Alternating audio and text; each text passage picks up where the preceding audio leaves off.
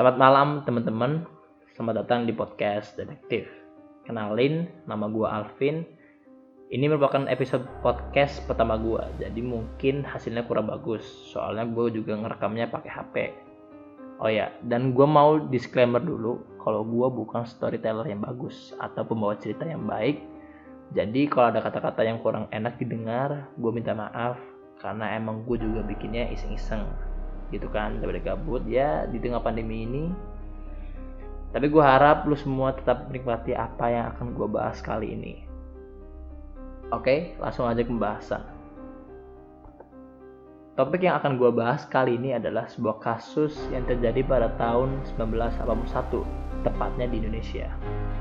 Sebuah kasus yang sangat populer pada tahun itu dan melibatkan seorang ahli forensik yang sangat terkenal di Indonesia Kasus ini disebut juga dengan Setia Budi 13 atau Pesona 13. Istilah kasus ini juga memiliki makna yang nanti akan gue jelasin kenapa penamaan kasus ini disebut dengan Setia Budi 13 atau Pesona 13. Nanti akan gue jelasin. Oke, langsung aja ke kronologinya. Kasus ini bermula pada pagi tanggal 23 November 1981 pada saat itu dua orang satpam di PT Garuda Motor menemukan dua, dua kardus yang tergeletak di atas trotoar Jalan Sudirman, Jakarta. Tepatnya di daerah persimpangan Jalan Setiabudi, Jakarta Selatan. Awalnya, keberadaan dua kardus tersebut tidak terlalu mencurigakan. Tapi lama-kelamaan, kedua satpam tersebut merasa terganggu dan curiga dengan bau busuk yang ada di kardus itu meski curiga keduanya nggak berani untuk membuka dua, dua kardus tersebut. Karena memang pada zaman itu ketika lo nemuin sesuatu nih ya yang bukan milik lo itu bisa menjadi bumerang buat lo. Ya lo tahu maksudnya ya.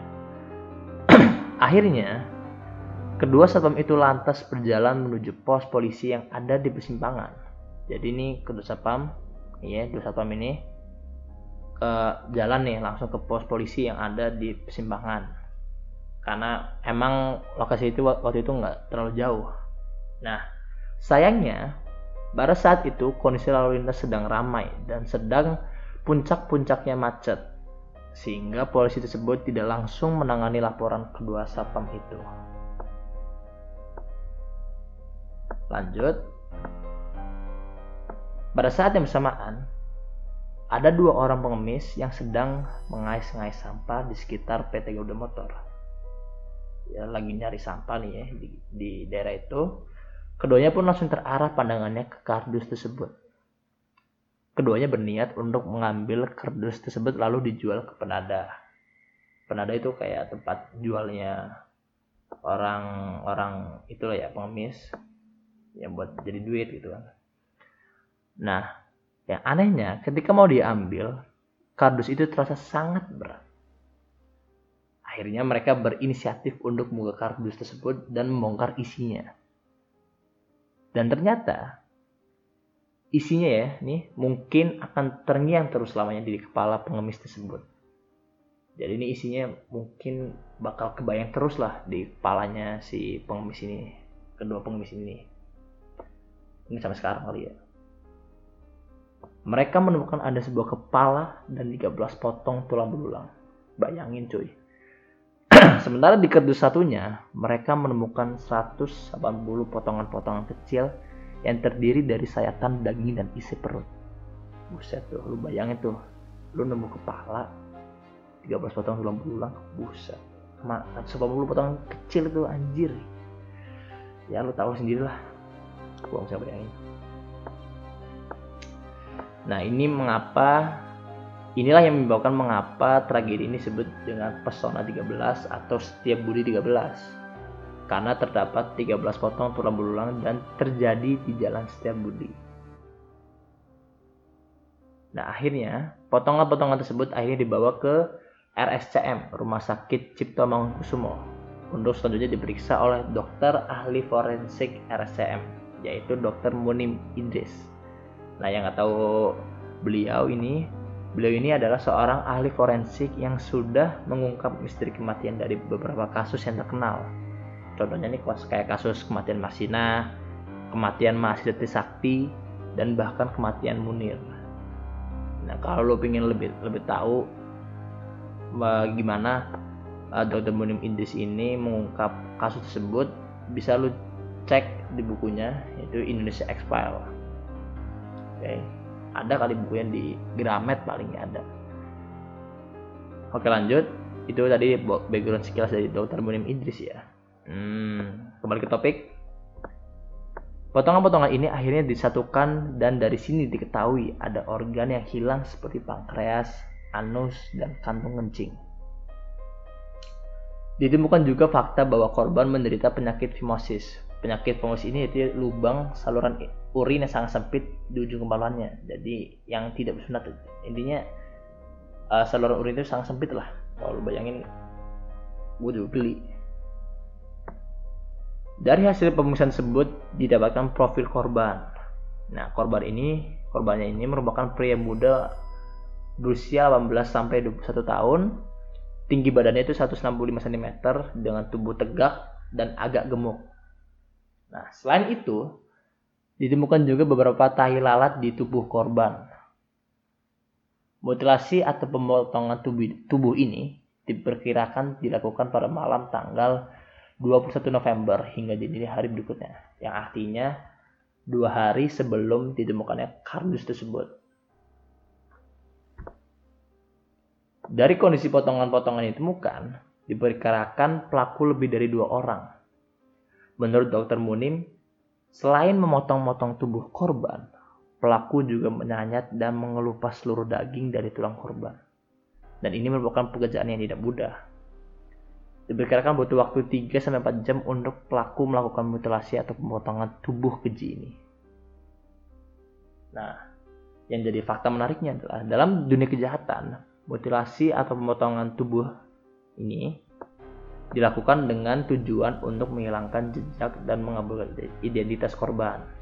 Jadi uh, dalam dunia kejahatan ya, yang namanya mutilasi atau pemotongan tubuh ini itu memang tujuannya ngilangin uh, jejak-jejak sama identitas korban supaya uh, apa ya supaya biar polisi tuh nggak tahu nih ini korban gimana gitu ini ini korban uh, apa ya bahasanya ya ini korban siapa gitu susah pokoknya susah di di track lah nah sehingga kejahatan yang dilakukan pelaku tidak diketahui Umumnya dilakukan dengan cara melenyapkan tanda-tanda vital pada tubuh korban. Nah, tanda-tanda vital ini kayak seperti bagian kepala, bagian wajah, dan tangan atau kaki untuk menghilangkan sidik jari. Nah, tapi di kasus ini, seluruh bagian tubuh korban yang umumnya dilenyapkan oleh pelaku justru menjadi satu-satunya atau beberapa yang utuh. Jadi uh, kan biasanya itu ngilangin bagian wajah, tangan supaya ngilangin sidik jari. Pokoknya supaya ngilangin bukti lah ya. Nah tapi di kasus ini emang uh, agak beda gitu agak beda. Soalnya yang korban ini tangan ataupun kakinya atau wajahnya ini ya ini masih utuh gitu. Yang yang paling hilang cuma bagian-bagian organ dalam gitu. Nah semuanya masih utuh dan terkesan sengaja tidak diapa-apakan. Seolah-olah pelaku ingin menantang atau memberi peringatan di daerah itu. Agak creepy ya Nah, meski sangat aneh dan sulit memahami motivasi si pelaku melakukan ini, namun tanda-tanda vital dalam komen tersebut yang dianggap barang bukti sangat membantu polisi. Dengan segera, pihak polisian langsung membuat sketsa wajah dan sidik jari untuk disebarluaskan.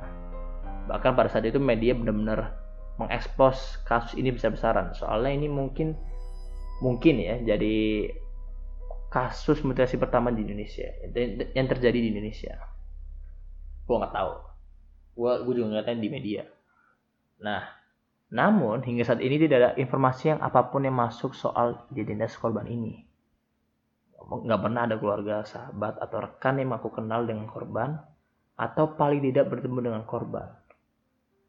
Jadi ini korban emang nggak ada gitu orang yang kenal apa pun keluarga sahabat atau rekan yang aku kenal nih dengan korban. Atau orang yang stranger person ya yang ketemu nih dengan korban. Gak ada yang berani aku hingga 30 tahun kemudian kasus ini masih belum terpecahkan. Jadi tidak benar tidak pernah ada yang menunjukkan siapa pembunuh kejam ini dan siapa sebenarnya korban setiap Budi 1941 ini. Jadi sampai 30 30 tahun emang nggak ada yang siapa gitu ya pembunuh kejam ini. Jadi emang belum pecahkan lah ya kasusnya. Nah e, dipercaya kasus setiap Budi 19 ini yang tidak terpecahkan hingga saat ini malah dianggap menjadi pionir kasus mutilasi lain di Indonesia karena faktanya bahwa polisi gagal memecahkan kasus ini yang akhirnya menginspirasi penjahat untuk melakukan hal yang sama. Sebagai contoh pada sebagai contoh pada tahun 1989 terjadi kasus mutilasi kembali di Jakarta. Nah, pelaku kemudian mengaku kalau dia ngakuin ini emang terinspirasi dari kasus Tiap Budi 1981 ini. Karena memang pada saat itu kasus mutilasi sangat jarang ditemukan atau bahkan tidak ada pada saat itu. Hingga akhirnya ada kasus seperti ini Budi 1991 ini. Ya itulah mungkin menjadi kasus mutilasi pertama yang ada di Indonesia. Ya itulah itu tadi kasus kriminal lokal dari Indonesia ya yang tadi tragedi Budi 13 atau pesona 13 ini. Uh, eh, gue nggak bisa komen apa apa ya karena gue juga cuman bercerita doang. Gue gue juga takut nih bahas beginian tapi emang gue suka aja gitu ya bahas-bahas ginian bukan bukan bahas lebih dalam ya cuma gue cuma pengen umumnya aja. Gue juga lihat ini artikel ini di di kumparan itu ada di aman di kaskus gue juga lihat ceritanya emang menarik buat gue gitu ya semoga lu suka dengan terhibur dengan cerita sejarah kriminal aduh suara gue maaf Semoga lu suka dan terhibur dengan cerita sejarah kriminal Indonesia yang gue ceritain. Kalau memang ada kesalahan kata yang kurang berkenan, mohon dimaafkan karena ini memang episode pertama gue. Jadi terima kasih udah dengerin podcast episode pertama gue. I hope you enjoy and see you again.